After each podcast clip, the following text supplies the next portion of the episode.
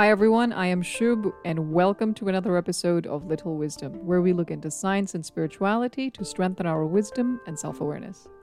Whew, that's a mouthful. Follow us on Instagram at Little Wisdom Podcast. Okay, so in the last few episodes, I've been speaking to you from my mind. Today, I want to talk to you from my heart. And I want to share some things that I learned about 11 years ago that have stayed with me and evolved over time. But one of the main things has actually been about happiness and how I redefined what I thought happiness was. So if you're in for a little bit of a personal journey slash story, you're in the right place. Get settled, and here we go.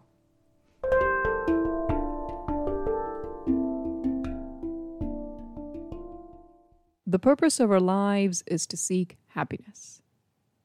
Those words were said by the Dalai Lama, and when I first read them, I thought, that's it? Nothing more magical or profound than that? Does that mean I can stuff my face with cupcakes because that makes me happy? Or buy a bunch of things, drink a lot, make some impulsive decisions? By the way, I don't do those things, just in case anyone's wondering. Except cupcakes, maybe that's true. But if these things do make me happy and that is the purpose of our lives, then it seems like a straightforward answer, doesn't it? Well, it can until you look deeper. The Art of Happiness is a book by the 14th Dalai Lama and Howard Cutler, a psychiatrist who poses questions to the Dalai Lama in the book. The Art of Happiness explains something so simple that many of us have gotten wrong. Happiness is not pleasure. Many times we give into short term pleasure while foregoing long term happiness. Now, this doesn't mean you deny pleasure, but if you're really seeking long term happiness, then you need to start making balanced decisions now. My journey of rethinking happiness and what it means started in 2010 in Nepal. I remember seeing the most majestic of nature's creations, the Himalayas, and I forgot all about my rattling bones in the Nepali winter. I don't do well in winter, you guys, so I was freezing. But I was also in utter awe and disbelief of these magnificent mountains. I've always been a bit of a mountain girl. I love mountains. I prefer to to beaches and things. Um, they make me feel safe. I don't know if that's the right way to put it. And I don't know, I always say that when you're in the presence of a mountain, it's like being in the presence of a wise elder. You know, you feel you feel insignificant, but you don't feel unimportant. I don't know if that makes sense. I really hope it does. But basically, wherever my gaze went, the peaks appeared through the mist. And for the first time in my life, I felt like I was breathing right and I realized that my lungs don't just stop midway through my chest, but they extend further below. There is more for me to breathe in with.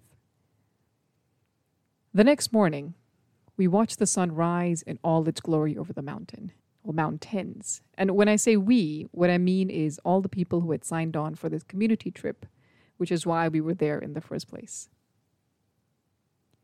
The peaks glowed an orange red as the sun touched them with its light. Our first day started with a trek to the school that we were supposed to help. And for the locals, it was probably a leisurely walk to get there. To me, it was an achievement to not pant within the first five minutes. Feeling like I had climbed Everest Base Camp, we arrived at the village school. And it was nestled within the hills, very simple, very beautiful. We were greeted warmly by the teachers and welcomed with marigold garlands and a red tika. Tika is the red dot in the forehead, on the forehead, not in. That would mean too much pressure. Um, and while we were not deserving of all of this honor, it definitely showed the generosity that the Nepali people have when it comes to hospitality and how they treat their guests. If you've never been to Nepal, oh man, do I recommend it. An opening ceremony swooning over the children and some touristy photographs later, we got down to work. We had come prepared with lesson plans, syllabus, methods, and all things that would make us true blue, efficiency loving, and data driven Singaporeans. But once we dug our hands into our tasks, we realize that planning doesn't always mean success. Giving them what they needed and giving them what we thought they needed were two very different things. And it was something we had to unlearn. You know, you can propose what you think is right. Maybe there's someone in your life right now, or a friend or family member, and you think, this is right for you. Do it this way. But for the other person, it could make no sense because their journey could be something else altogether and their context is completely different. But when we would see the children react to praise, you know, a, a mixture of pride, emerging confidence, and being bashful, we felt, yes, we're doing something right. This works. And as hard as we worked, the children showed us how to play harder. There was no phones, there was no Xbox or any of the fancy gadgets. Their playtime involved playing catch, doing flips, jumping repeatedly over muddy water, and running around with a skipping rope, with one child each end of the rope. So it's not that they're skipping, they're just holding and running with it. During this, my expressions varied from laughter to fearful anticipation when they're jumping, and then relief when they land on their two feet steadily. And through it all, break time became everyone's favorite lesson. It was at one of these break times that a little boy named Subhash indirectly challenged me to a game of catch. I was standing around taking it all in when a tiny, stout figure teasingly hung around me. Now, I've played catch in the streets of Punjab as a child. And by streets, I mean like, you know, the cars are coming in, the bikes are coming in every now and then, and you're against the mean children of the neighborhood. By mean, I mean they're really good at what they do, not mean as in mean people. So when you challenge me to a game of catch, you're picking on that memory, and I will go for it. But this little boy, he ran like the wind and I wanted to name him Speedy Gonzales because I felt like a clumsy ogre running after him. But I eventually did catch him, okay? and I remember sometimes when I would carry Subhash, he would close his eyes because of the rays of the sun that were falling on his face. And then he would giggle. After coming back to Singapore, I tried it too. I sat facing in the sun in the balcony and I closed my eyes. And when I thought of that memory, it made me giggle too. It made me realize that happiness is something that's always there. Whether you choose to embrace it or not is entirely your choice, and it's a choice that the children at the school are very familiar with. They don't need a reason to be happy. I feel we formed a mindset of effort and reward in our lives, and we've applied it to every aspect of our lives. We believe that there needs to be some, some form of suffering for lack of a better word, before we can enjoy rewards. We've baked joy and happiness into tiny little biscuits, which we only allow ourselves to eat when we have a reason to. But what if happiness is without reason? What if we can be happy right now, in this moment? By that, I don't mean start laughing like an ecstatic, evil Disney villain but taking in a deep breath of contentment and being calm and feeling that silent joy for all you have. There is something in your life right now that you wanted years ago, weeks ago, months ago, maybe moments ago, and you have it right now. And when you were praying for it or hoping for it, you thought, if I could just have that, it's going to make me happy. But how long has it been since you've had it? And that happiness or gratitude has not been felt. But this is why children all over the world, maybe not just at the school, are happy most of the times because they have this ability, this effortless strength, if I can use that oxymoron, to drop pain and find happiness everywhere. They don't look at what they want next. If they do, it's momentary, but they'll find something to be happy about.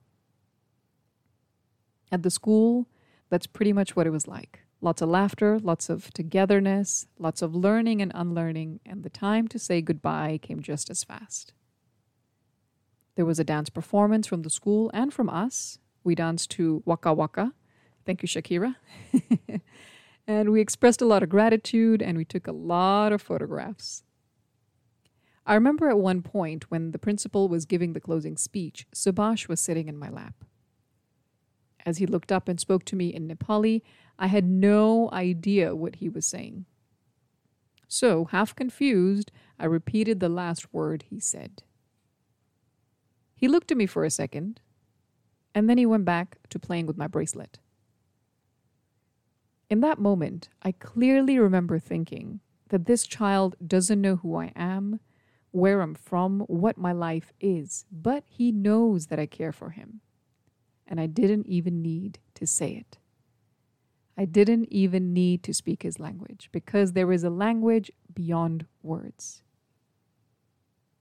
Think about someone you have met and you maybe don't speak each other's languages very well. Or even if you do, there's been some times or some moments when their actions have showed that they care, that they feel something, and you know it, and they do too.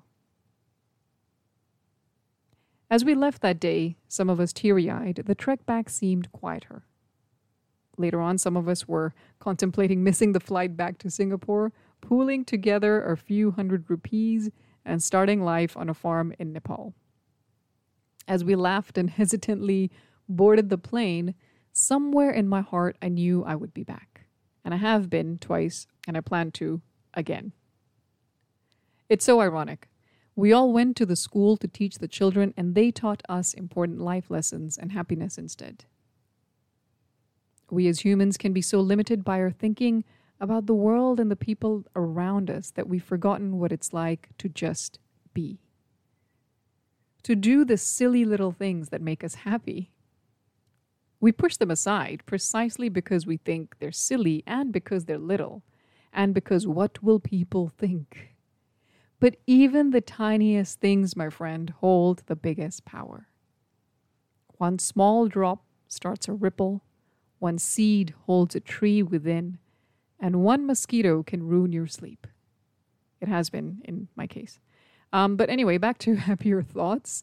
To go somewhere with no expectations, but come back feeling brand new from the inside is unlike any other trip that I've had.